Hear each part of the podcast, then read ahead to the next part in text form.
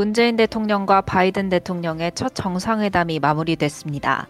현지 시간으로 지난 19일부터 20일까지 22일까지 개최된 한미 정상회담에서는 안보 문제, 경제 협력 문제, 그리고 백신 외교 세 분야에 대한 깊은 논의가 이뤄졌습니다. 정부는 이번 회담에 대해 대단히 성공적이었다고 평가를 내렸습니다. 그 자세한 내용을 일부에서 함께 살펴봅니다. 2월 1일 시작된 미얀마 군부의 쿠데타가 현재까지도 115일째 계속 이어지고 있습니다. 지난주까지 추산된 사망자는 800명을 넘었습니다. 미얀마 군부 쿠데타의 원인이 무엇인지, 현재 어떤 상황인지, 이에 대해 국제사회는 어떻게 대응하고 있는지 살펴봅니다. 오늘은 1부와 2부 모두 집중 분석으로 진행됩니다.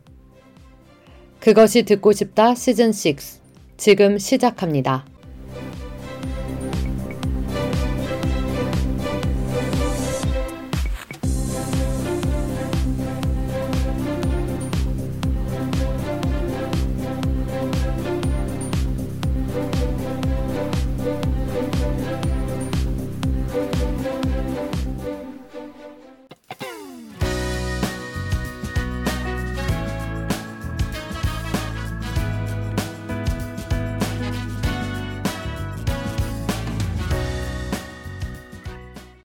이무진의 신호등 듣고 왔습니다. 방송 시작하기 앞서 방송 청취 방법 먼저 안내해 드릴게요. 방송의 경우 PC나 스마트폰으로 청취해 주시는 분들께서는 yirb.연세.ac.kr에서 지금 바로 듣기를 클릭해 주시고 다시 듣기의 경우 사운드 클라우드와 팟빵에 yirb 엽을 검색하시면 방송을 비롯해 다양한 엽의 방송을 수 있으니 많은 관심 부탁드립니다. 사건 문제로 다시 듣기에서 제공하지 못하는 음악의 경우 사운드 클라우드에 선곡표를 올려놓겠습니다. 더불어 엽은 이번 학기 안전하고 즐거운 방송을 위해 많은 노력을 하고 있는데요.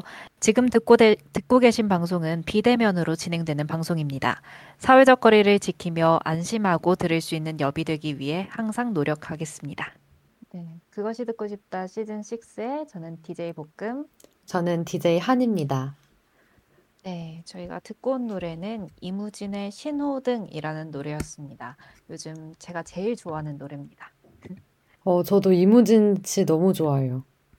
아 정말요? 아 네. 저는 어게인을 딱 그 방영할 때 안 본 안 봤는데 요즘 유명 가수전을 보게 되면서 아. 네 알게 됐거든요. 근데 아 목소리가 너무 좋은 거예요. 장난 아니죠.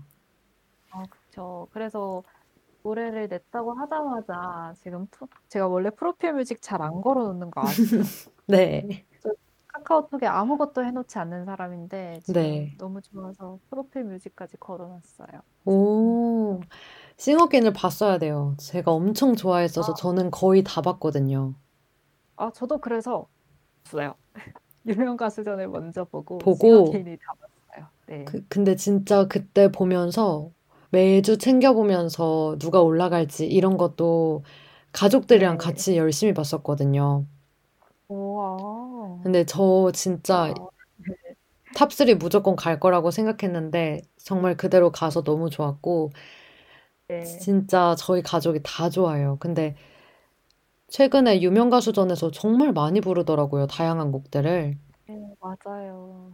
그래서 잘 지켜보고 있습니다. 요즘 강철 부대 말고 싱어게인도 열심히 보시나 봐요. 제가 요즘 정말 하루를 꽉꽉 채워서 쉬는 시간이 날 때마다 네. 그런 TV를 보고 있어요. 예능 프로그램을 보고 있는데 텔레파시 때문인가요? 아, 텔레파시 때문도 있고 그냥 약간 뭐랄까 이 바쁜 일상의 탈출구가 필요했달까 맞아요. 네, 그래서 여러 가지 제가 기왕이면 방송에서 좋은 그 프로그램들 소개해주면 좋으니까 이것저것 음. 보고 있어요. 저희가 오늘은 네, 집중 분석 두 가지로 돌아왔죠? 맞습니다. 오늘은 저희가 앤섬보다는 깊이 살펴볼 내용이 꽤 있는 것 같아서 두 개의 주제로 집중 분석을 1부와 2부에 거쳐서 해보려고 합니다. 네, 그러면 오늘 첫 번째 집중 분석부터 한번 볼까요? 첫 소식은 문재인 대통령의 마지막 한미 정상회담 소식입니다. 문재인 대통령은 현지 시각으로 지난 19일부터 22일까지 바이든 대통령과의 회담을 위해 미국을 방문했습니다. 대통령은 한미 정상회담을 마치고 오는 길에 SNS를 통해서 최고의 회담이었다. 회담 결과가 더, 더할 나위 없이 좋았다. 기대 이상이었다라고 이번 회담을 스스로 평가했는데요. 일부에서는 문재인 대통령이 최고였다고 평가한 이 한미 정상회담의 결과에 대해서 살펴볼까 합니다. 네, 먼저 한국과 미국 모두 서로의 입장을 재확인하고 윈윈하는 방향으로 대화를 이어갔는데요.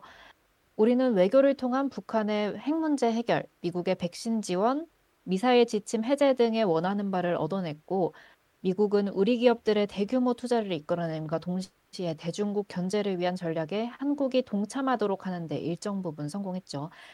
이에 대해서 조금 자세히 살펴볼게요.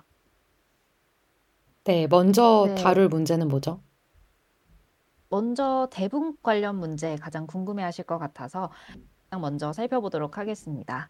네. 네, 한미 정상은 이번 공동회담에서 판문점, 서, 판문점 선언 그리고 싱가포르 공동 성명을 토대로 한 대북 정책에 공감하는 한편 북한의 인권 문제를 함께 명시했습니다.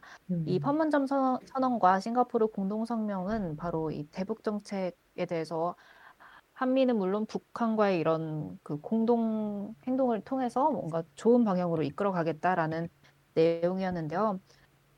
정책의 일환으로 바이든 대통령은 성김, 성김 대북 정책 특별 대표를 임명했습니다. 어, 이를 통해서 북한과의 대화 재개 이행 의지를 보인 건데요. 이전까지 이 대북 정책 특별 대표라는 자리는 스티븐 비건 국무부 부장관이 견직해 오다가 1월에 그가 퇴임하면서 공석이 된 바 있습니다. 그 이후로는 한동안 임명이 되지 않고 있다가 한 고위 어, 임명이 되지 않았고요. 이 한 고위 당, 당국자에 의하면 북한과의 협상이 시작될 때까지는 이 특별 대표를 임명할 필요가 없다는 입장을 내보이기도 했습니다. 그러면서 이 임명 여부가 불투명했고 동시에 북한과의 대화 여부도 굉장히 불투명한 상태였는데 이번 정상회담에서 바이든 행정부가 그야말로 깜짝 발표를 한 겁니다. 네, 여기에 대해서 문재인 대통령이 굉장히 환영한다고 그런 표시를 했어요. 뭐라고 했냐면 대북 비핵화 협상을 더 우선시하는 모습을 보여주었다. 이러면서 동맹의 중요성에 방점을 찍었다라는 평가를 내놓기도 했습니다. 네, 저도 이번 주에 그리고 뭐 지난주에 계속 한미 정상회담에 대한 이야기가 계속 나오면서 성김 대사에 네. 대해서 되게 많이 들었었어요. 근데 이분이 그렇죠. 도대체 어떤 사람인지 많이 궁금했었거든요. 혹시 볶음이 네. 설명해 줄 수 있을까요? 네, 그럼요. 성김 대사는 미국 육자회담 수석 대표를 대표와 주한 미국 대사를 역임한 바 있는 한국과 굉장히 긴밀한 연관이 있는 분이고요. 또 음, 2014년부터 2016년까지 이미 한 차례 대북 정책 특별 대표 지금과 같은 자리를 맡은 적이 있습니다. 어, 그리고 2018년 주 필리핀 미국 대사 대- 재직 당시에는 싱가폴, 싱가포르 북미 정상회담에서 비핵화 협상에 깊이 관여했다고 알려지고 있습니다. 이런 경력을 바탕으로 미국 정부 내에서는 이 성김 대표가 대표적인 북핵 전문가로 꼽히고 있는데요. 또한 통역 없이 대화할 수 있는 분이어서 북한의 대화 준비가 되었다는 메시지를 미국이 보낸 셈이라고 해석을 해도 괜찮을 것 같습니다. 오, 그리고 또 한미 정상회담 공동성명에서 북한의 인권 상황 개선을 위해 한미가 협력을 해야 한다, 뭐 이런 걸 또 명시했다고 들었어요. 네, 그렇습니다. 두 정상 간 공동성명에는 우리는 북한의 인권 상황을 개선하기 위해 협력한다는 데 동의하고 가장 도움을 필요하는, 필요로 하는 북한 주민들에 대한 인도적 지원 제공을 계속 촉진하기로 약속했다라고 적시돼 있습니다. 이렇게 보면 미국이 뭔가 신호를 보내고 있는 것 같은데 이게 남북 네. 대화나 한반도 평화 협상으로 바로 이어질 수 있을까요? 사실상 이 긍정적인 신호는 확실하지만 바로는 힘들 수도 있다는 전망이 나옵니다. 현재 성김 대사가 주 인도네시아 미국 대사관에서 대사로 근무를 하고 있는데요. 이 인도네시아와 미국 간의 물리적 거리가 시차 때문에 제약이 있습니다. 음, 따라서 국무부와 백악관 국가안보회의 관계자들과 긴밀한 북한 논의를 진행하기가 이런 물리적인 이유 때문에 쉽지 않은 상황이죠. 그리고 바이든 대통령은 북한과의 대화에 대해서 어떤 제한을 걸기도 했는데요. 그가 한 말을 직접 인용을 해보자면 북한이 비핵화에 진전된 조치를 취하지 않는 한 북미 정상회담에 나서지 않겠다. 라면서 기존의 입장을 사실상 재확인한 겁니다. 그래서 이제는 북한이 어떻게 하는지 그들의 행동을 보고 대화의 여부를 결정하겠다라며 한 발 물러난 셈이죠. 이런 걸 보면은 바로 이 북한과의 문제를 적극적으로 해, 해결하기 위해 나서겠다라고는 볼 수 없을 것 같아요. 음. 그런데 또 일각에서는 이번 회담이 남북 간의 관계에 오히려 뭔가 악영향을 미칠 수도 있다고 그렇게 말하던데 그건 왜 그런 건가요? 아, 어, 북한이 이전부터 내부 인권 문제, 그리고 자국민들에 대한 인권 문제에 대한 개입을 내정 간섭이라면서 매, 매우 강하게 그에 대해서 반발을 해왔습니다. 그래서 이번 공동성명에서도 이런 북한 주민들의 인권 문제에 대해서 언급 을 했기 때문에 이에 대해서는 강하게 비판할 가능성도 높아 보입니다. 그리고 그리고 이런 자국민들의 인권에 대해서 타국에서 뭔가 왈가왈부할 게 아니다라는 입장을 이어가고 있는 그런 상황이어서 북한에서는 뭔가 왜 우리의 문제를 너네가 뭐라 그래? 이런 식으로 나오고 있는 거죠. 음. 그러면 대북 정책 네. 특별 대표를 따로 만들지 않을 거라고도 했었는데, 어, 그 네. 역할이 좀 중요해 보이네요. 네, 그렇습니다.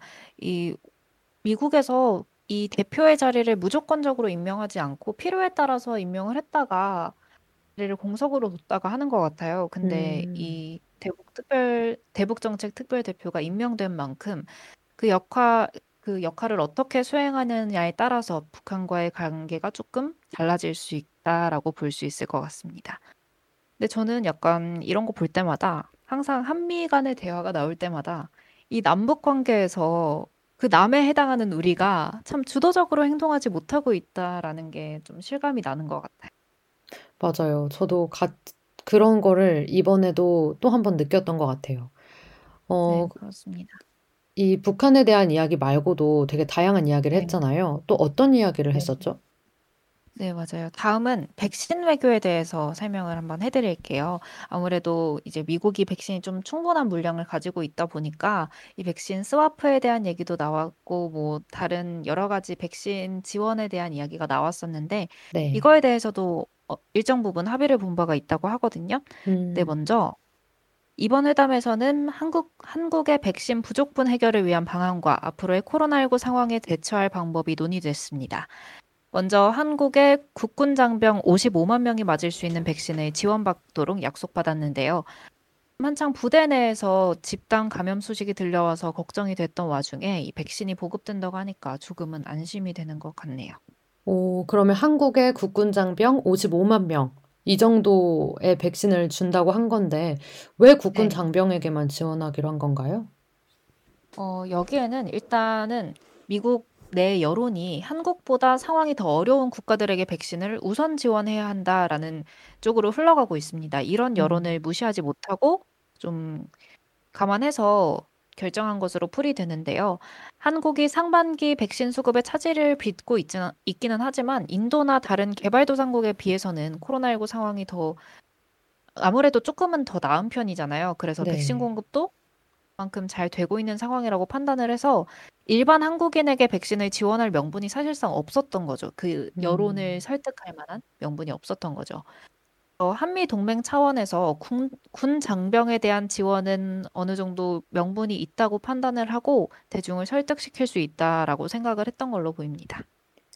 그러네요. 제가 미국인이라도 갑자기 지금 많이 어려움을 겪고 있는 나라가 아닌, 그래도 K-방역으로 나름 유명해진 그런 한국한테 어, 백신을 엄청 지원을 한다고 하면 저라도 조금 반대할 것 같다는 생각이 들긴 하는데요.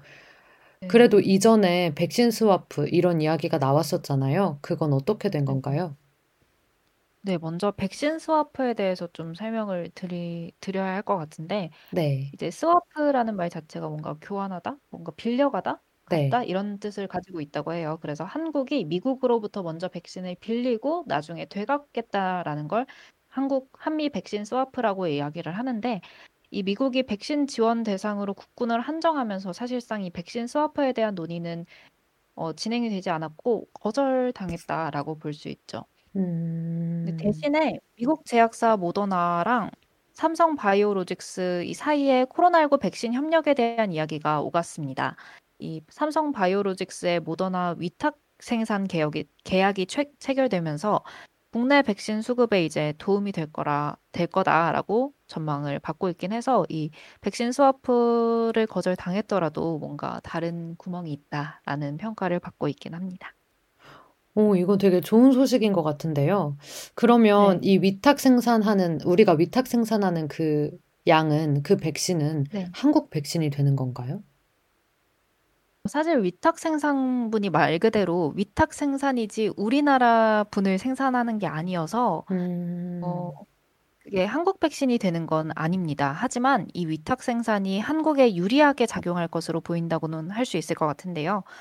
어, 정책 관계자 이호승 정, 청와대 정책실장의 말을 빌리자면 글로벌 백신 생산 허브가 되는 과정에서 주요한 백신 기술을 가진 쪽과 우리의 바이오 의약품 생산업체 간의 관계가 보다 깊어지고 장기화될수록 라이선스나 직접 투자나 이런 부분에서 수준을 높여가는 과정에서 조금 더 많은 권한이 우리에게 올 것이라고 생각한다. 이렇게 이야기를 했습니다.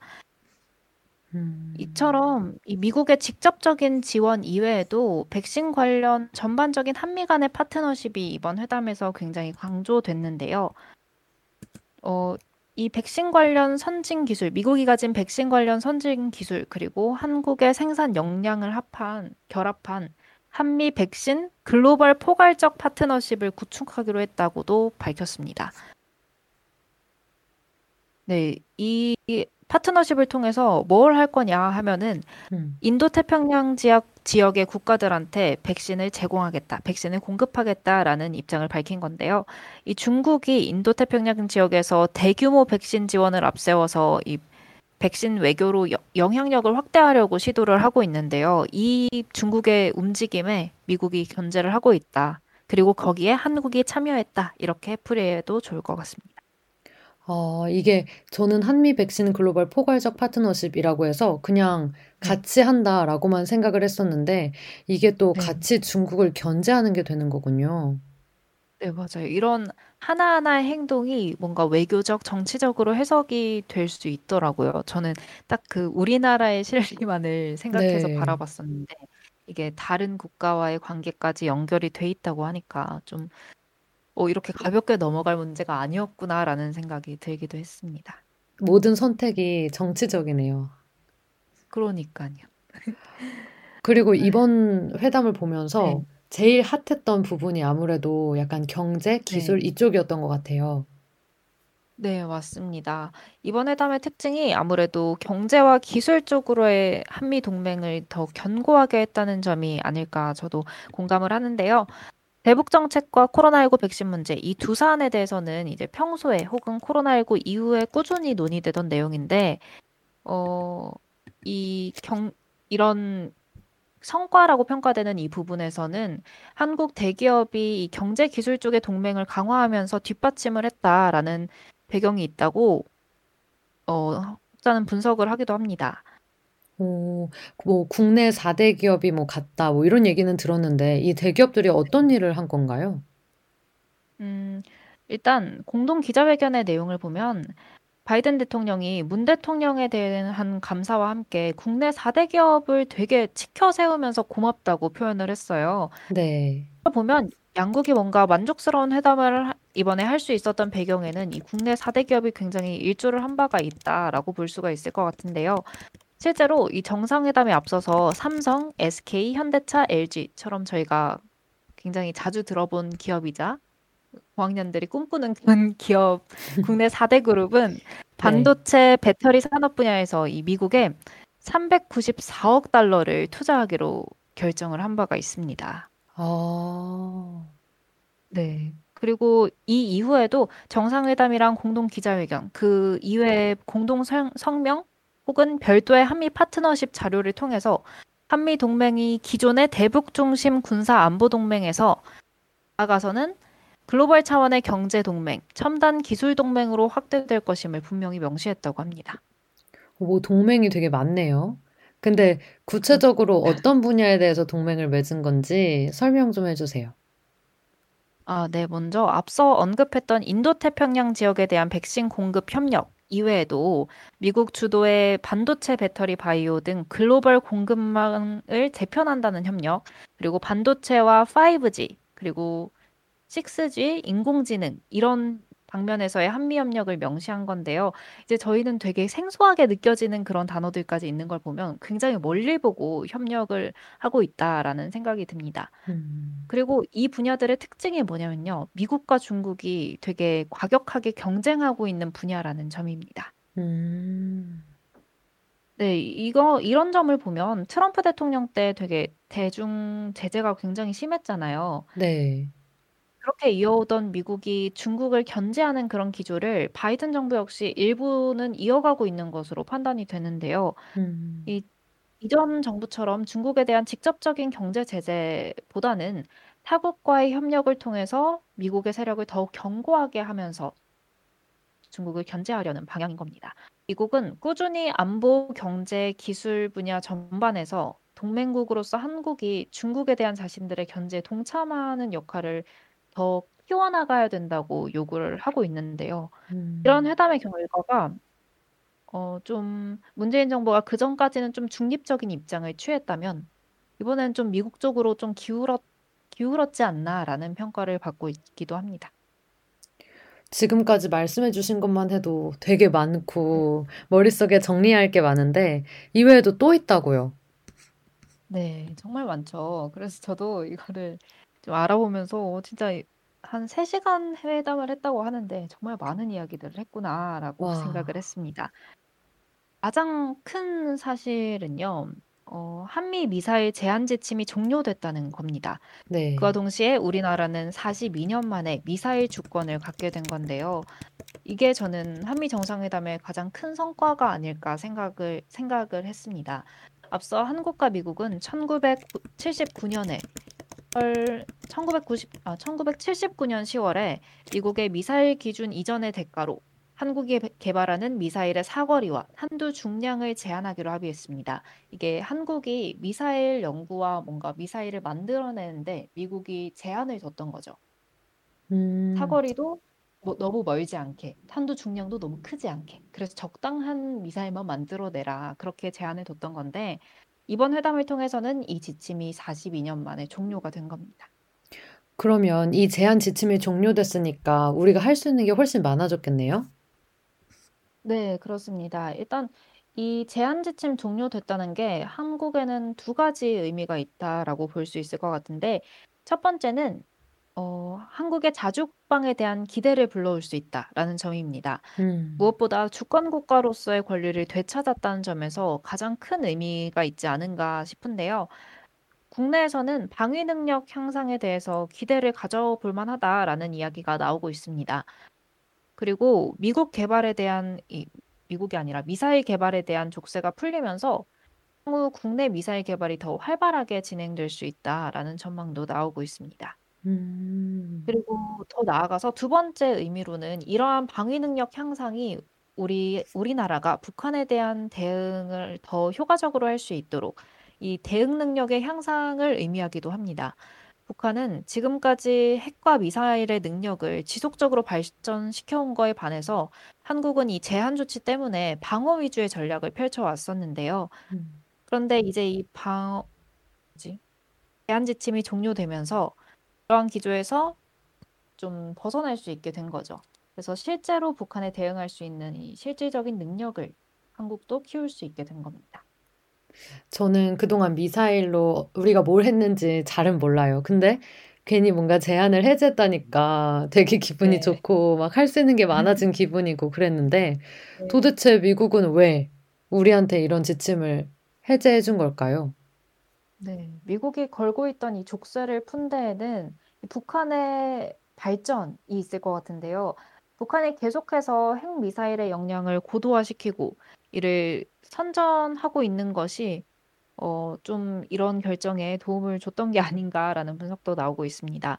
이전까지 미사일 지침이 네 번이 개정되고 완화됐던 바가 있었는데 이게 모두 미, 북한의 핵미사일 역량 증대에 비례해서 걸쳐 왔다고 합니다.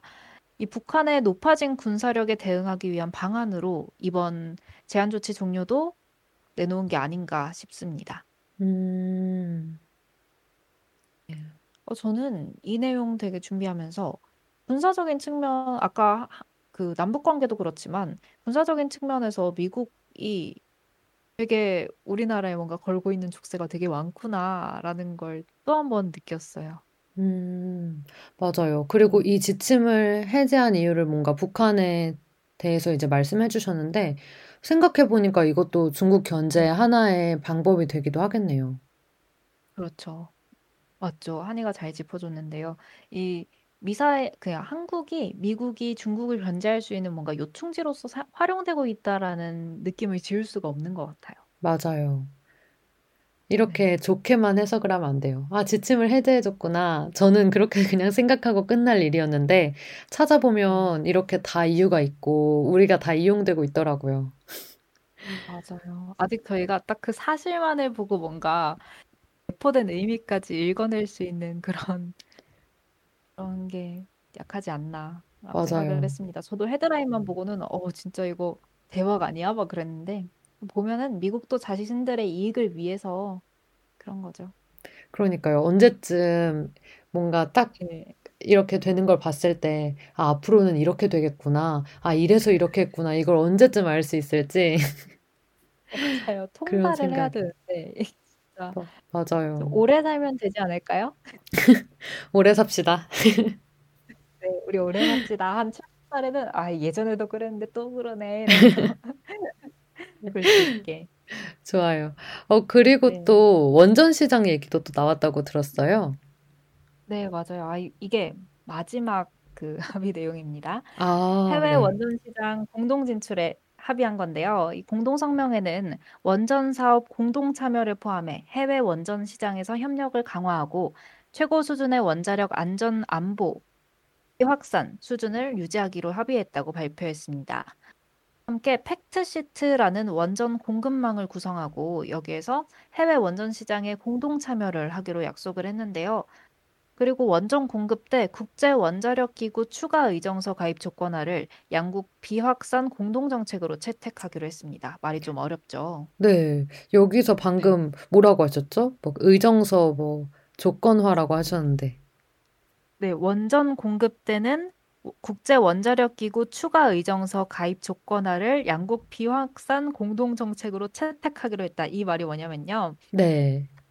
이 한국과 미국이 원전을 제3국에 수출할 때 상대국이 국가 원자력 기구의 추가 의정서에 가입해야만 그러니까 이 수출 받는 수입국이 이 IAES죠. 그 해- 국제 원자력 기구 음. IAEA 맞죠? 그래서 추가 의정서에 가입해야만 원전을 공급하기로 한 겁니다. 네. 참고로 현재 미가입국은 현재 이 국제 원자력 기구 가입국은 140여 국이라고 하고요. 음. 미가입국은 일부 개발 개발 도상국 그리고 이집트, 인도네시아와 같은 국가가 있다고 합니다. 음. 네. 한편 현재 한국은 탈원전 기조로 가되 국내 원전 생태계를 살리기 위한 원전 기술 수출은 유치하는 이 투트랙 전략을 구사하고 있는데요. 여기서 이제 원전 기술을 수출할 때 이 추가 의정서 가입 조건화가 영향을 미치게 된 거죠. 제가 이게 되게 궁금했거든요. 항상 탈원전이라고 하면서 또 네. 원전 기술을 수출한다? 이거는 또 뭔지 궁금했는데 다음에 우리 한번 이거에 대해서도 이야기해 볼 기회가 있으면 좋겠네요. 네, 맞아요. 원전에 대한 내용은 꽤나 어렵고 많기 때문에 오늘 네. 방송에서 자세하게 다루고 싶지만 일단은 조금 밀어놓도록 하고요. 자세한 내용은 추후에 더 볼 수 있는 기회가 분명 있을 것 같아요. 음. 그 이번 회담을 통해서 얻은 게 참 네, 많은 것 같은데, 근데 네, 또 맞아요. 우리가 생각해 볼 지점도 되게 많았던 것 같아요. 네, 맞습니다. 이 한국이 얻게 된 과제에 대해서도 두 가지 정도로 추려볼 수 있을 것 같은데 네. 주로 중국과 관련이 있습니다. 그 첫 번째는 뭔가요? 네, 첫 번째는 공동 성명에 담긴 타이완 해협에 관한 문제입니다. 이 공동 성명에 대만 해협에서의 평화와 안정 유지의 중요성, 남중국해 및 여타 지역에서 평화와 안정, 안, 합법적이고 방해받지 않는 상업 및 항행, 상공 비행의 자유를 포함한 국제법 존중을 유지하기로 약속했다라고 명시했습니다. 이 음. 대만 문제와 관련해서는 중국이 내정 간섭이라면서 강한 반발을 하고 있는 상황이고 대만 문제에 대해서 중국이 굉장히 민감하게 반응을 해왔기 때문에 한미 공동 성명에서 이런 내용을 언급한 것이 중국 입장에서는 굉장히 불편할 수 있을 것 같아요. 이 음. 한국이 문제로 중국과 좀 불편한 관계에 엮일 수도 있을 텐데 이에 대한 대응 방안은 추후에 고민해봐야 할 과제가 되지 않을까라는 생각이 듭니다. 맞아요. 우리 항상 줄타기를 열심히 해야 된다고 하는데 또 네, 이렇게 이번에는 대만 해협으로 이제 고민을 더 해봐야겠네요. 네, 그렇습니다. 그럼 또 다른 거 아까 두 개라고 했는데 두 번째는 뭔가요? 두 번째는 쿼드의 중요성에 대해 언급한 건데요. 먼저 쿼드는 음, 미국, 일본, 인도, 호주 이렇게 4개국의 협력체입니다. 이는 미국이 중국을 견제하기 위해 결성한 협력체라는 어, 이 평가를 받고 있는데요. 따라서 한국은 중국과 미국 사이에서 이 쿼드에 대한 참여 여부를 꽤 오랜 기간 고민하면서 저울질을 해왔습니다. 음, 하지만 이번 정상회담에서는 한국이 쿼드의 중요성에 대해서 인정한다고 공식적으로 발표를 한 셈이죠. 음, 네, 그래서 이 쿼드의 중요성에 대해 시, 인정을 했다라는 점은 미국에 조금은 더 가까운 쪽에서 서 있는 거라고 평가를 받고 있는데요. 이건 분명 그 중국과 미국 사이에서 가끔은 중국에 조금 더 가깝게 이렇게 서 있던 우리나라의 기존의 기류와는 조금 다른 움직임을 보인 거라고 볼 수 있습니다. 음. 아니, 저는 항상 그런 네. 이야기가 많이 나왔잖아요. 쿼드 하면 뭐 음, 우리나라를 우리나라한테 참여하라고 할 거다. 그러면 우리는 중국의 눈치를 봐야 한다. 뭐 이런 이야기가 항상 많았어서 저는 네, 당연히 맞아요. 우리나라한테 쿼드에 참여하라는 그런 이야기를 할 줄 알았는데 아니더라고요. 또 보니까. 네, 맞아요. 또 일본은 한국의 참여를 고려해 본 적이 없다라고 이렇게 밝히기도 했다고 합니다. 맞아요. 일본이 항상 극구 반대를 하더라고요. 근데 저는 그래서 어, 미국에서 당연히 우리가 쿼드에 들어가는 걸 원하고 있는 줄 알았어요. 근데 우리가 너무 김칫국 마시고 있었던 거 아닌가? 뭐 이게 꼭 좋은 일은 아니지만 그런 생각이 좀 들더라고요. 네, 저희 혼자서 약간 중국과 미국이 둘 다 우리를 원하는데 우리는 어떻게 해야 되지? 이런 느낌? 그- 근데 항상 한국 이 중국과 미국의 사이에서 굉장히 애매한 입장을 취하고 있었던 적이 정말 많았어요. 음, 그런데 저는 이 중요성을 인정했다라는 이 조항 때문에 한국이 쿼드에 적극적으로 참여를 할 거다. 이렇게 전망할 수는 없다고 봅니다. 이 부분에 음, 대해서는 늘 그래 왔듯이 좀 지속적으로 그 시류와 시기에 맞춰서 중국과 미국 그 중간에 어느 적당한 지점에서 한국이 계속 살펴야 되지 않을까라는 생각이 듭니다. 네. 그러니까 뭔가 중국과 미국을 보면서 우리가 눈치를 보면서 이렇게 결정하기보다 나중에는 네. 우리가 하는 결정에 중국과 미국이 눈치를 보는 그런 때가 왔으면 좋겠네요. 때가 오려면 오래 삽시다. 결론은 오래 삽시다. 네, 아, 정말 많은 일들을 하고 왔는데요. 네. 여기까지가 한미 정상회담에 대해서 제가 준비한 내용이었습니다. 근데 저는 볶음이 네, 이렇게 정말 딱 우리가 어떤 이야기를 했는지 그런 거에 초점 맞춰서 딱 이렇게 네, 완벽하게 이렇게 정리를 해올 줄 몰랐어요. 저는 오히려 관심이 있었던 부분들이 되게 사소한 것들이었어요. 네. 막 그 얘기 되게? 많았잖아요. 바이든이 뭐 thank you를 세 번 외쳤다. 뭐, 아, 뭐 그런 것부터 해서 우리 문재인 네, 대통령에게는 맞아요. crab cake를 주었다. 뭐 그런 거나 뭐 여성 기자한테 왜 질문을 하지 않냐 했다. 이런 것만 되게 뉴스로 되게 맞아요. 화제가 많이 됐었어서 네, 그런 걸 생각하고 있었는데, 네. 네, 그런 논제를 좀 가지고 와도 괜찮을, 괜찮을까 싶었는데, 사실 그런 것들은 인터넷 뉴스에 보면 눌러서 보잖아요, 저희가. 맞아요. 근데 아 저도 그런 거 되게 재밌어하고 열심히 보는데 뭔가 신문으로는 한 번에 이렇게 정리되어 있는 게 없더라고요, 기사에는. 맞아요. 이렇게 정리를 해 드리면 좋지 않을까 해서 제가 좀 열심히 했습니다. 맞아요. 사실 또 근데 그런 문제들은 우리가 방금 말한 좀 재미있는 이런 것들은 정말 네. 기자들마다 말이 다 다르더라고요. 이거는 뭐 이렇게 평가할 수 있고 이렇게 판단할 수 있고 그런데 너무 서로 너무 뇌피셜로 이야기하는 것 같고 그래서 어. 보면서 좀 답답하기도 하고 좀 마음이 불편했는데 이렇게 내용을 진짜 정리해 준 건 없었던 것 같아서 저는 좋았습니다. 아, 감사합니다. 아, 저도 굉장히 이런 내용을 사족이라도 달까 싶었는데 그 내용 자체가 일단은 사실 여부가 확인된 것보다 기사를 통해서 전하고 전하고 전해지는 그런 내용이 더 많은 것 같더라고요. 네, 그리고 뭔가 그런 내용에 대해서 제가 섣불리 어떤 분석을 내놓기가 좀 그래서 맞아요. 네, 이렇게 다음부터는 약간 열린 결말로 청취자분들께 어떻게 생각하시는지 물어봐도 좋을 것 같아요. 그쵸? 어, 그래도 괜찮겠네요. 음. 근데 사실 그게 막 해석이 다른 게 재밌어지기는 하- 하죠. 그죠? 그쵸. 그리고 저는 오히려 네. 제가 해석하기 전에 너무 많은 걸 봐버려서 다른 어, 사람들은 이걸 보자마자 어떻게 생각할지 그런 궁금함이 조금 있었거든요. 맞아요. 항상 이렇게 미국이나 다른 나라를 우리나라 대통령이 방문할 때마다 사람들이 우리나라 대통령을 어떻게 대했는가, 거기에 음, 굉장히 초점을 맞추고 해석을 하게 되잖아요. 왜냐하면 대통령을 통해서 아무래도 국격을 알 수 있다, 알 수 그쵸. 있는 부분이 어느 정도 있다 보니까 그래서 조금 더 예민하게 기사를 적어서 내고 좀 자극적인 기사가 나가고 뭐 그런 부분이 있는 것 같다라는 생각이 듭니다. 음, 맞아요. 그래서 우리 가져온 곡이 어떤 곡이죠? 네, 맞아요. 여기서 마무리를 하고 입으로 넘어가야 되는데 그 전에 이 내용을 좀 포괄하는 노래를 나름 고민해서 선곡을 해 봤습니다. 우리 네. 한국의 앞날, 내일 할 일이 참 많을 것 같죠? 윤, 윤종신 성시경의 내일 할 일 듣고 오겠습니다. 네, 듣고 올게요.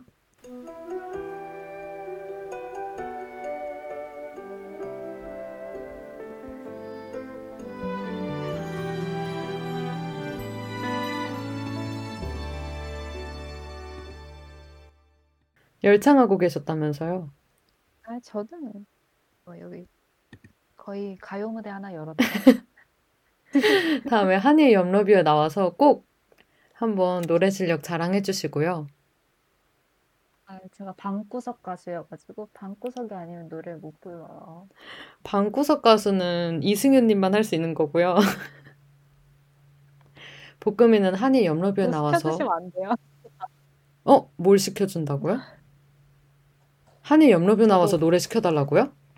방구석 가수요. 그럼 방구석 가수로 초대할게요. 염러뷰에. 아, 썸네일에 네. 오늘 방송은 방구석 가수입니다 하면 볶음인 줄 아시고 오시면 돼요. 야, 진짜, 진짜, 왜 그러세요, 저한테? 음, 약속한 겁니다. 아, 한이가 불러주면 밥가루 불러드릴게요.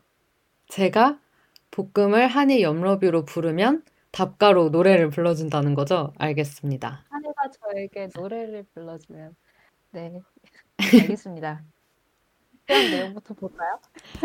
네, 2주의 네, 집중 분석 두 번째는요, 네. 미얀마입니다. 어, 미얀마 이야기 다 잘 알고 계세요, 볶음? 네, 저는 뉴스에서 좀 많이 나오던데, 사실 음, 어떤 상황인지, 어, 어, 어떤 폭격이 일어났다, 이런 것들만 봤지, 왜 일어났는지, 이게 왜 이렇게 된 건지를 사실 모르겠더라고요. 음, 좋아요. 그럼 제가 한번 정리를 해드리도록 하겠습니다. 네. 미얀마 군부 쿠데타의 시작은 2월 1일이었습니다. 미얀마의 실권자였던 아웅산 수지 국가고문과 그 집권당 고위 지도자들이 구금됐고요. 당시 미얀마에서는 국영 TV와 라디오 방송 이런 게 다 중단됐어요. 그리고 최대 도시 양곤에서는 일부 이동통신과 전화 서비스에도 장애가 발생했습니다. 군부는 미얀마군 TV를 통해서 발표한 성명에서 권력이 민 아웅 흘라잉 최고 사령관에게 이양됐고 1년간의 비상사태를 선포한다면서 쿠데타 사실을 공식 확인했습니다. 이에 수지 고문은 미얀마 국민들에게 군부 쿠데타에 항의하는 시위를 하라고 촉구했습니다. 이 민 아웅 흘라잉이라는 이름 특이하신 분이 네, 최고 사령관으로 된 건데, 네네. 어, 이 쿠데타가 그러면 왜 일어난 거고, 왜 아웅산 수지에서 이 민 아웅 흘라잉이라는 사람한테 권력이 넘어간 건지 궁금해지는데요. 이 쿠데타 왜 일어난 건가요? 네, 이 쿠데타는요, 일단 미얀마 군부가 정부가 코로나19 사태 속에서 선거를 연기하지 않았다. 그리고 유권자 사기 의혹에 대한 조치를 취하지 않아서 그래서 쿠데타를 일으켰다라고 주장을 했어요. 근데 진짜 이유는 그동안 축적한 부와 권력을 뺏기지 않기 위한 것이라는 그런 분석이 나오고 있습니다. 어, 이 유권자 사기 의혹이면 유권자에게 사기를 쳤다는 거면 부정선거인 건가요? 네, 맞아요. 미얀마는 1962년 내윈 육군 총사령관의 쿠데타 이후에 53년간 군부 독재가 이어졌습니다. 우리도 군부 독재를 경험했었잖아요. 저, 네, 그러다가 2015년 수지 고문이 이끄는 줄여서 NLD라고 하는데요. 어, 이들이 총선에서 압승하면서 군부 독재를 청산했습니다. 그렇게 문민정부로 평화롭게 정권이 이양됐었어요. 근데 지난해 11월 열린 총선에서 이 수지 고문이 이끄는 NLD가 의석의 83.2% 엄청 많죠. 이걸 석권하면서 문민정부 2기를 여니까 군부가 유권자 명부 860만 명가량이 실제와 차이가 있다면서 부정선거 의혹을 제기했습니다.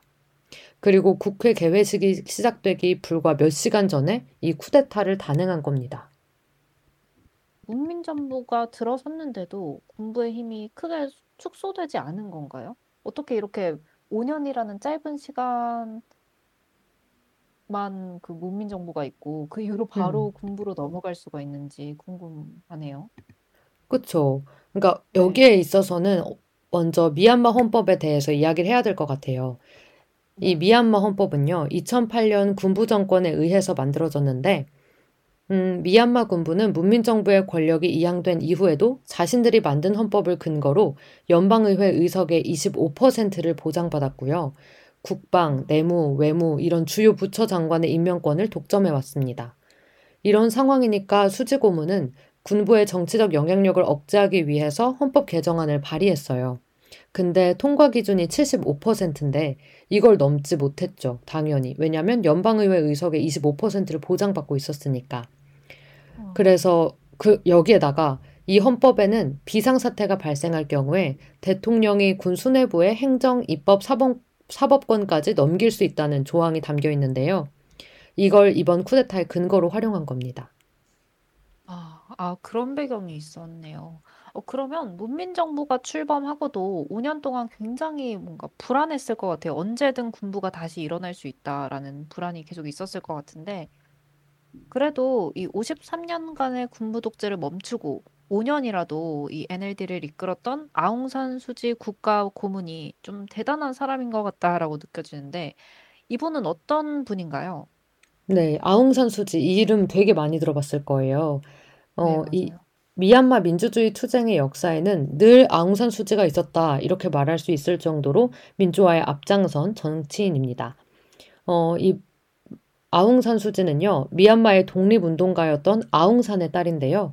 1988년 8월 8일, 양곤에서 대학생을 주축으로 했던 반군부 민중항쟁이 있었어요. 이게 일명 8888 항쟁인데, 여기에서 네. 주목을 받기 시작했습니다.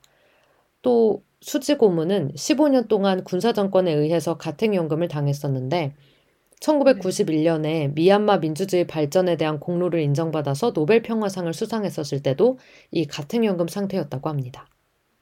아, 굉장히 뭔가 독립운동가들의 약간 시제처럼 이런 고난, 음, 역경 이런 것들이 따라오는 것 같아요. 네, 이 수지 맞아요. 고문들, 이 수지 고문이 이런 역경을 뚫고 만들어낸 문민정부가 좀 국민들에게 많은 지지를 받았을 것 같은데요. 실제로 문민정부가 들어섰고는 어땠나요? 어, 앞서 제가 말씀드린 것처럼 군부가 의회의 4분의 1을 차지하고 있었어요. 그러니까 수지 네. 고문은 집권했는데도 군부의 눈치를 볼 수밖에 없었죠. 결국 민주화에 역행하는 정책을 펼치면서 국제사회의 비난을 받았는데요. 가장 네. 큰 비판을 받은 일이 있는데 그게 바로 소수민족인 로힝야족에 대한 학살을 방관한 겁니다. 이때 수지 고문이 로힝야는 미얀마 국민이 아니라면서 무슬림 학살의 정당성을 주장하자 노벨 평화상을 회수해야 한다는 비난이 쏟아지기도 했습니다. 아, 로힝야족. 어, 정말 또 이렇게 막 민중의 지도자 이렇게 불릴 때와 또 권력을 잡고 나서의 실질적인 그 정치와는 좀 동떨어져 있기도 하구나라는 생각이 드는데요. 근데 수지 고문은 그러면 계속 가택연금 상태인 건가요? 네, 지금도 수지 고문은 가택연금 중입니다. 이틀 전에 재판에 출석했어요. 그래서 쿠데타 발생하고 지금 113일 만에 처음으로 공개적으로 모습을 드러낸 건데, 이때 네. 수지 고문은 이 NLD는 국민을 위해 창당됐고, 국민이 있는 한 존재할 것이라고 말한 것으로 보도됐습니다. 최근에 군부가 임명한 선거관리위원장이 이 NLD, 네. 민족주의 민주동맹을 강제 해산하고 지도부를 반역죄로 기소하겠다고 발표한 것에 대해서 대응한 걸로 보입니다. 어, 그러면 수지 고문 앞으로 정치 활동 계속할 수 있을까요? 저도 그게 궁금해서 알아봤는데요. 지금 네. 국가기밀 누설, 뭐 무선 송수신기 불법 수입 및 소지, 또 코로나19 네. 방역수칙 위반, 이런 거 등등 해서 여섯 가지 혐의로 기소된 상태예요. 근데 현지 언론에 의하면 국가기밀 누설 혐의만 해도 최장 14년의 징역형이 선고될 수가 있다고 하고요. 다른 네. 다섯 개 혐의로 받을 수 있는 형기를 모두 합하면 26년이라고 보도했는데 현재 수지 고문의 나이가 75세인 걸 감안하면 사실상 앞으로의 정치 활동은 어렵다고 볼 수 있을 것 같습니다. 아, 그러면은 이 수지 고문이 다시 정치 활동을 못 한다고 하면 네. 앞서 언급됐던 그 민 아웅 흘라잉 최고 사령관이 정권을 가지고 있게 되는 거죠. 네, 맞아요. 게다가 쿠데타를 일으킨 지 사흘 만에 65세를 정년으로 정한 기존의 규정을 삭제해버렸어요. 그리고 어, 아직 새 정년 기준 네. 설정하지 않았습니다. 어, 그러니까, 네, 우리나라의 그 역사들과 좀 겹쳐 보이는 게 꽤 있네요. 맞아요. 이러다가 평생 집권하는 게 아니냐라는 지금 우려가 나오고 있는 상황이죠. 아, 그렇네요.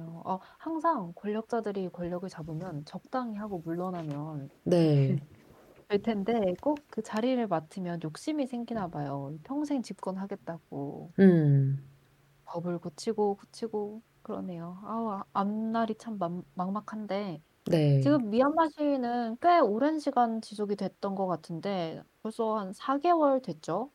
네, 맞습니다. 어, 네. 지난달에는 시민들과 민주진영이 연대해서 출범한 국민통합정부가 있고요, 있었고요. 네. 어, 소수민족 무장단체들이 중심이 된 시민군, 그리고 군경의 무력 충돌도 갈수록 수위가 높아지고 있어요. 그래서 계속 이제 희생자가 늘어나고 있는데 이틀 전 보도에 따르면요. 쿠데타 이후 군부의 폭력 진압과 고문 등으로 지금까지 최소 815명 그 정도의 시민이 목숨을 잃었다고 합니다. 와, 진짜 이런 일이 있을 때마다 항상 피해자, 가장 큰 피해자는 아무것도 하지 않은 이 선량한 시민들이네요. 네, 맞아요. 제가 기억하기로는 초기만 해도 평화 시위라고 봤던 것 같은데 지금은 아닌가요? 네, 그러니까 처음에는 평화 시위였던 게 맞아요. 그러니까 네. 처음에는 냄비 두드리고 뭐 차에서 경적 네. 울리고 이런 행위로 항의를 했었다가 근데 이것도 지금은 금지된 상태입니다. 근데 아, 사람들은 어, 왜 냄비를 두드리냐라고 생각할 수 있어요. 근데 이게 네. 미얀마에서는 냄비를 두드리는 행위가 악귀를 쫓아낸다는 의미가 있다고 해요. 아, 그래서 1988년 내윈 군부 정권에 반대하는 대규모 민주화 시위 때도 이걸 양곤의 네. 봄이라고 하는데 이때도 냄비를 두드리며 저항했었던 기억이 있습니다. 어, 아. 네. 그리고 나서 쿠데타가 일어난 지 사흘 만에 첫 거리 시위를 하게 됐고요. 네. 군부는 이 시위 확산을 막으려고 미얀마 전역의 인터넷 서비스를 다 차단했어요. 근데 시민들은 막을 수가 없었습니다. 그래서 네. 시민들은 계속해서 거리로 나왔는데 이때 군부한테 무력 진압의 빌미를 주지 않으려고 경찰에 장미꽃을 달아주고 이런 비폭력 평화 시위를 계속 이어갔습니다. 아, 굉장히 시민 입장에서는 비폭력 시위를 유지하려고 노력을 했던 게 뭔가 네. 저희의 역사에 있는 3.1 운동을 보는 것 같네요. 근데 이 음, 3.1운동 역시도 뭔가 후에 뭔가 일본의 진압이 되게 과격해지면서 폭력적인 성향을 조금은 띠기도 했다고 했는데 지금 미얀마도 비슷한 기류를 보이고 있죠. 네. 이렇게 계속 시민들이 거리로 나오고 그러니까 군부가 계엄령을 선포해서 시위 자체를 봉쇄를 해버렸습니다. 그리고 미얀마 경찰이 시위대를 향해서 경고 사격을 하거나 물대포를 발사하면서 시위 해산을 명령했고요. 여기다가 군부가 법원 허가 없이 시민을 체포 압수수색할 수 없도록 한 법령이 있었는데 이거를 군부가 효력을 중단을 해버리면서 야간에 기습 체포가 이루어지고 시민들은 군부의 기습 체포를 당하지 않기 위해서 밤샘 순찰을 돌면서 저항을 했죠. 와, 그렇게 군부는 시위대에게 점차 폭력을 행사하게 된 거죠. 네. 그러니까 2월 1일 쿠데타가 일어났고 2월 19일 시위대에서 첫 사망자가 나왔습니다. 군부 쿠데타 반대 시위에 참가했다가 경찰이 쏜 총에 머리를 맞아서 뇌사 상태에 빠졌던 여성이 결국 숨을 거둔 건데요. 이후에도 군부가 인명피해를 경고했지만 시민들은 굴복하지 않고 거리로 나섰어요. 하지만 군부의 무차별적인 사격은 민주화를 꿈꾸던 무고한 시민의 목숨을 앗아갔습니다. 뭐 예를 들어서 만삭에 가까운 임신부, 또 물을 길러 집을 나서던 14살 소년, 또 아버지 품에 안겨 있던 7살 소녀가 군부의 총격에 사망했고요. 한 살배기 아기도 눈에 고무탄을 맞아서 심각한 부상을 입기도 했습니다. 이게 후가 항상 목숨을 담보로 뭔가 인명피해를 경고했던 것 자체가 너네 네. 살고 싶으면 시위하지 마 이런 거잖아요. 네네. 그래서 그 말을 안 들었다고 이렇게 끔찍한 일을 저지른 건데 이 시위대뿐만 아니라 일상을 살던 무고한 시민들까지도 공격을 했다는 것 자체가 정말 심각한 것 같아요. 맞아요. 보면 물을 길러 그냥 나가던 소년을 죽이고 또이 네. 아버지 품에서 안긴 소녀 같은 경우에는 집에 쳐들어와서 네. 아버지한테 쏘려고 하다가 아기가 너무 무서워하니까 아기를 안고 계셨던 거예요. 근데 이때 네. 아이를 쏜 거죠. 아빠가 안고 있는 상태에서. 네. 뭐 이렇게 보면 엄청 잔인하다는 걸 알 수 있는데 미얀마 군부의 시위대 사살 명령에 따를 수가 없어서 인도로 네. 가버린 그런 경찰이 있습니다. 그 네. 경찰이 네. 하는 말이 죽을 때까지 시위대를 쏘라는 명령을 받았다고 해요. 아, 또 무장하지 않은 시민들을 향해 군부가 자동 소총 발사를 지시했다는 증언도 나왔고요.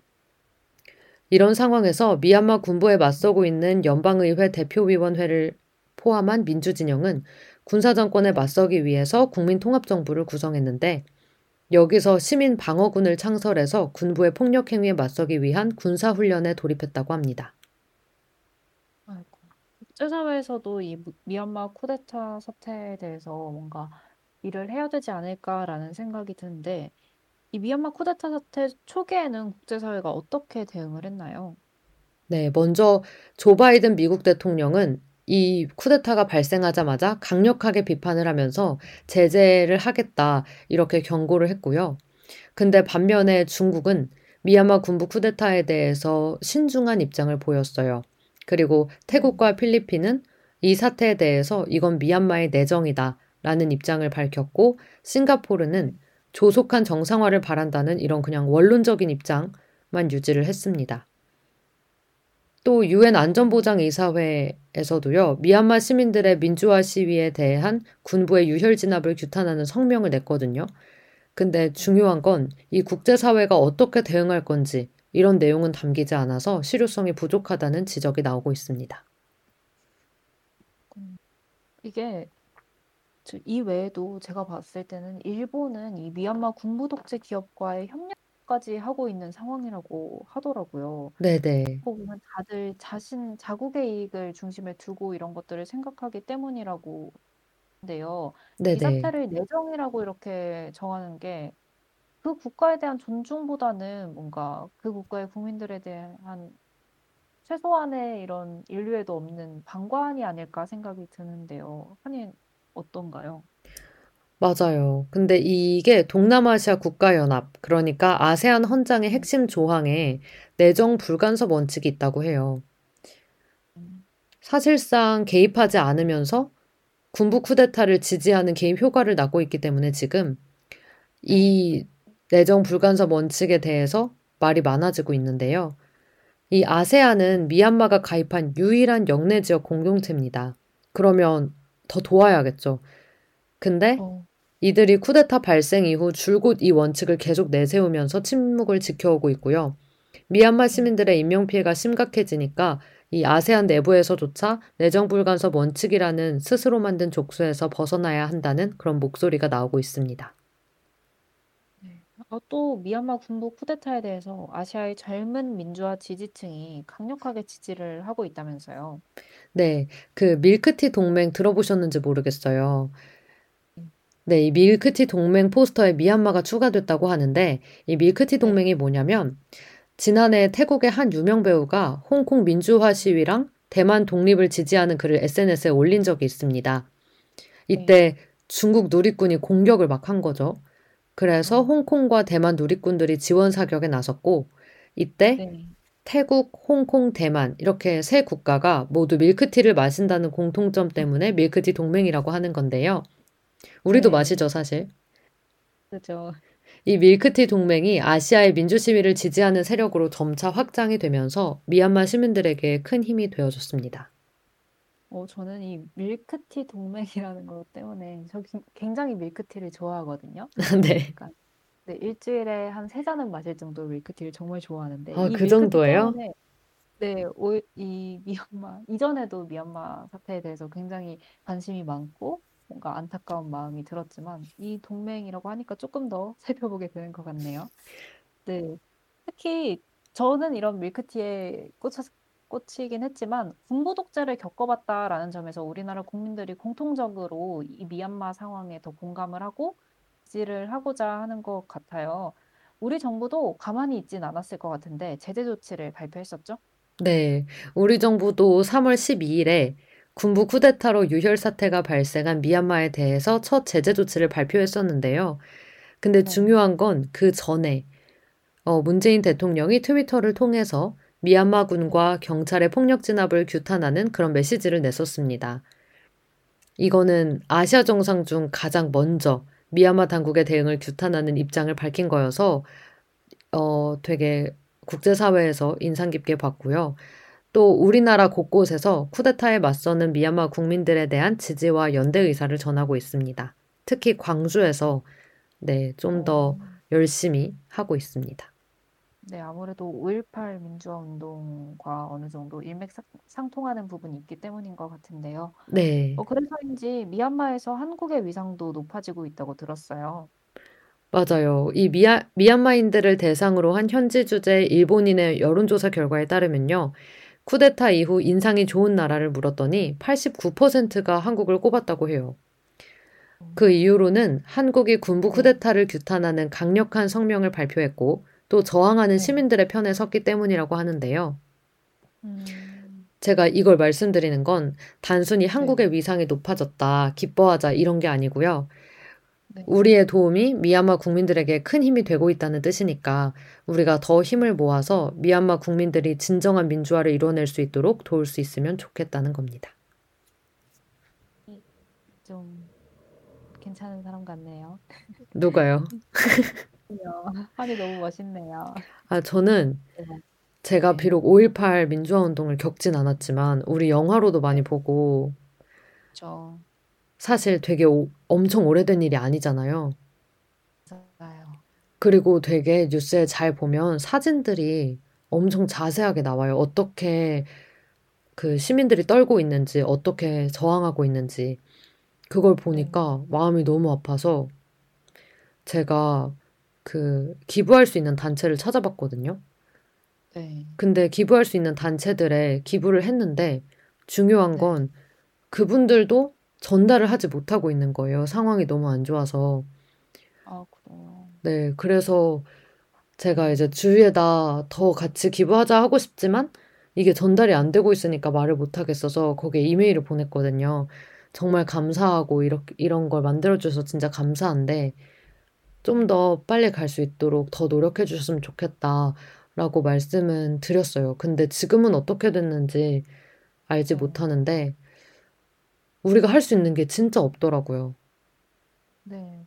그래서 우리가 뭔가 실질적인 도움을 주겠다라고 하면 좋겠지만 사실상 그런 게 불가능한 상황이니까 이걸 좀 더 알리고 음. 여기에 대한 뭔가 심각성을 모르는 사람들한테도 전달을 하고 힘을 합쳐서 하면은 좀 알리는 것 자체만으로도 의미가 있지 않을까. 지지만으로도 정말 그분들에게는 큰 힘이 될 수 있을 거라는 생각이 듭니다. 맞아요. 기사를 쭉 살펴보면 제가 네. 이걸 준비하느라고 기사를 쭉 봤는데 한 신문사의 기사를 쭉 봤어요. 근데 분명히 2월 1일 이 일이 일어난 지 얼마 안 됐을 때 한 2월 2일, 3일, 4일까지는 기사가 정말 많다가 그때부터 지금까지 한 3개월간은 또 기사가 확 줄어버리더라고요. 네, 맞아요. 그러니까 초반에만 관심을 가지고 이게 어떻게 진행되고 있는지 끝까지 관심을 가지지 않는 거죠.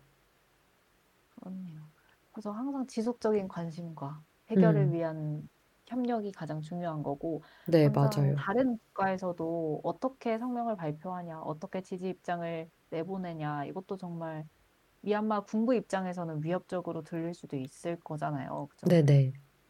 그래서 다른 나라들도 전 세계가 조금은 신경을 써야 할 부분이 아닌가. 언제든 본인의 음, 나라의 일이 될 수 있는 거니까요. 네, 맞습니다. 네, 이렇게 미얀마 군부 쿠데타로 인해서 뉴스에서 정말 마음 아픈 장면들이 많이 나오고 있잖아요. 네. 한이는 좀 인상 깊게 모든 장면을 봤겠지만 물론 가장 좀 기억에 남는 장면이 하나 있다면서요. 네, 이 사진을 제가 공유하고 싶은데, 어, 네, 빨랫줄 앞에 멈춰선 군경입니다. 이게 네, 뭐냐면요. 양곤의 네, 한 시민이 트위터를 통해서 공유한 사진인데요. 이 네. 사진을 보면 그 전신주 위에 한 5, 6미터 정도 되는 높이에 빨랫줄이 있어요. 거기에 여성의 옷가지가 걸려 있고 그 밑에 군경이 멈춰서 있습니다. 이 무자비한 군경들이 왜 지나가지 못하고 있는지 아시겠어요? 어, 모르겠는데 어떤 것 때문인가요? 네, 이게 바로 미얀마의 여성 혐오적인 미신 때문입니다. 미얀마에서는 남성이 빨랫줄에 걸려있는 터메인 밑으로 지나가면 남성성을 잃는다는 오랜 믿음이 있고요. 여기에서 터메인은 여성들이 허리에 둘러서 입는 전통 치마를 말합니다. 근데 그냥 미신 아니에요? 이거 지나간다고 해서 음, 남성성이 어떻게 없어지겠어요? 맞죠. 지나가지. 뭘 거기 서 있어.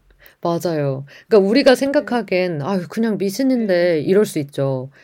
근데 네. 남성이 지배적인 군부에서는 그럴 수 없나 봐요. 어, 2015년 한 여성이 소셜미디어를 통해서 아까 말한 그 민 아웅 hlaing 미얀마 군 총사령관 있죠? 이 사람한테 아웅산 수재 터메인을 머리에 둘러라 라고 했대요. 그랬다가 모욕죄로 6개월형을 선고받았다고 합니다. 그렇게까지 심한 거였군요. 아, 그래서 그러니까요. 시민들이 이 빨랫줄 미신을 좀 이용한 거네요. 이 군병들이 못 지나가도록 일부러 걸어놓은 거죠. 네, 맞아요. 시민들이 군경의 진입을 막고 시위대를 보호하기 위해서 이렇게 빨랫줄에 터메인을 막 걸어둔 건데요. 이거 네. 말고도 미얀마 여성들이 적극적으로 저항하는 모습을 많이 볼 수 있습니다. 모든 가두 시위의 최전선에는 Z세대라 불리는 네. 24세 이하의 젊은 여성들이 항상 있고요. 다수가 네. 있고요. 또 버마인 여성 노조 활동가 틴틴요 는 영국의 정치 웹사이트 오픈 데모크라시에 각계각층의 여성 참여는 전례 없는 일이라면서 불복종 운동에 참여하는 사람들의 50% 이상이 여성이라고 말하고 싶다라고 했습니다. 어, 네. 그리고 최근에 그 세계 미인 대회 미얀마 대표가 나와가지고 네, 네, 발언을 했던 것도 굉장히 인상이 깊었어요. 맞아요. 실제로 그 외, 음. 그 미얀마의 연예인들이, 유명인들이 네. 무장단체에 네. 들어가서 실제로 훈련을 받고 있기도 하다고 합니다. 네. 어, 그래서 이 여성들이 목소리를 높이는 것들이 굉장히 위험 부담도 있고 할 텐데, 음, 이 미얀마는 특히 또 성불평등이 심각한 나라라고 알고 있어요. 어떤가요? 맞아요. 제가 조사를 해봤는데요. 세계 네. 경제 포럼이 2018년 149개국을 상대로, 그러니까 성 격차 지수를 조사했었는데, 미얀마가 네. 88위였습니다. 특히 여성의 정치 참여는 133위로 최하위권이었고요. 어, 그렇네요. 그, 이 사례를 보여드리면 좀 정확하게 어, 어느 정도인지 아실 수가 있을 것 같은데, 그, 국영 선전 국영 선전 간행물에 실린 연설에서 이 아까 말한 민 아웅흘라잉 총사령관이 시위에 참여한 여성이 바지 입은 걸 보고 미얀마 문화에 반하는 외설적인 옷이라고 했다고 합니다. 말도 안 돼. 그쵸. 아직도 네. 이런 나라가 있나 싶죠. 그렇네요. 그래서 지금 미얀마 여성들은 군부의 복귀를 성평등의 후퇴로 받아들이고 있다고 해요. 그 미얀마에서 오랫동안 이어져 온 성불평등에 대한 저항의 의미도 담고 있는 이 여성의 시민 불복종 운동 참여를 저는 진심으로 응원합니다. 어, 저는 이분들뿐만 아니라 그냥 전 미얀마 국민들을 응원하고 싶네요. 이 상황에서 적극적으로든 소극적으로든 반발을 하고 있는 그런 시민들의 힘이 모여서 지금 저희는 그 저도 저희도 이전에 그런 상황을 겪었을 때 그런 힘을 모아서 극복을 할 수 있었던 것처럼 네, 미얀마도 언젠 아, 빠른 시일 내에 조속한 시일 내에 극복을 할 수 있기를 바랍니다. 네, 맞아요. 저희도 지속적으로 계속 관심을 가지고 지켜봐야 될 것 같습니다. 네, 맞습니다. 어, 한이가 정말 조목 설명을 잘해줘서 저 미얀마 이제 다 알 것 같아요. 저도 저 원래 네, 이렇게 기사를 보면 제가 국제면을 제일 네. 재밌게 보긴 하거든요. 아, 정말요? 네, 국제면이 비록 한 면밖에 되지 않지만 국제면을 항상 제일 마지막에 두고 봐요. 뭔가 어, 저는 좋은 걸 아끼는 편이라서. 네. 근데 그 국제면에 항상 작게라도 이게 계속 있었어요. 미얀마 이야기가. 근데 어느 순간부터 맞아요. 사라지길래 좀 잠잠해졌나? 생각해서 찾아보니까 아니더라고요. 계속 심각하더라고요. 맞아요. 그래서 진짜 지속적인 관심이란 말이 굉장히 상투적인 표현 같지만 음, 진짜 필요합니다. 네, 그렇죠. 아, 한이가 이런 좋은 메시지를 담아서 이 마지막 곡까지 선곡을 아주 야무지게 해, 해왔더라고요. 어떤 곡 준비했나요? 우리 준비한 거 알아보기 전에 네. 인사를 먼저 해야 될까요? 아, 그럴까요? 저희가 네. 네, 이번 방송에서 준비한 내용은 좀 갑작스러운 감도 조금 있는 것 같긴 하지만 여기까지입니다. 네. 저희가 이렇게 이번 주는 집중 분석으로 두 개를 탄탄하게 정리를 해왔고요. 사실 음, 제가 오늘 가져온 곡은 어떤 곡을 할까 고민하다가 제가 원래 네. 신곡을 잘 살펴봐요. 그러다 아, 어제 발매된 곡이었는데 사실 모든 가사가 맞는 건 아니고요. 그냥 네. 우연히 눌러서 들었는데 신기하게 이 가사가 정말 딱 맞는 것 같은 거예요. 이 곡은 일단 네. 오웬의 아침이라는 곡인데요. 네. 가사에 이런 게 있어요. 다 영어인데 Why do we have to hate? We are dying every day. Got no time to waste. 이렇게 되어 있는데 우리가 왜 서로를 싫어해야 되냐? 우리 매일 죽고 있다. 음, 우린 낭비할 시간이 없다. 이런 딱 제가 그 포인트만 빼온 네. 거고요. 전체적인 스토리는 지금 네. 우리가 말한 이야기와 맞지 않을 수 있지만 진짜 맞는 것 같아요. 서로 싫어하고 계속 죽이고 심지어 한 국가 안에서 지금 군부와 사실 뭐 서로 싫어해서 혐오해서 그런다기보다는 뭐 권력의 욕심 때문이긴 하겠지만 이렇게 그냥 무고한 시민을 죽인다는 게 네, 매일 음, 죽고 있다는 거 그리고 맞- 우리는 사랑하기에도 부족한 시간인데 서로 싫어하지 말고 서로 싸우지 말고 그 권력이 뭐라고 우리. 같이 그 행복하게 상황 건강하게 삽시다. 네, 뭔가 그 상황 안에 휩쓸려서 서로를 싫어하게 되고 막, 막 죽고 서로 죽고 죽이는 관계가 되는 것 같다는 생각도 들기는 하네요. 네. 음, 하루빨리 이 미얀마 사태가 진정되고 또 네. 민주화가 이루어지길 바라면서 저희는 인사드리도록 하겠습니다. 네, 저희는 다음 주에 더 알차고 좋은 소식 준비해서 찾아뵙도록 하겠습니다. 들어주셔서 감사합니다. 저희 마지막 곡으로 오웬의 아침 들으면서 마무리를 할게요. 지금까지 DJ 볶음 DJ 한이었습니다. 안녕. Let's look on the bright side, yeah. Let's drink to the twilight. Why do we have to wait? Dying every day. Got no time to waste. Would you be on my side?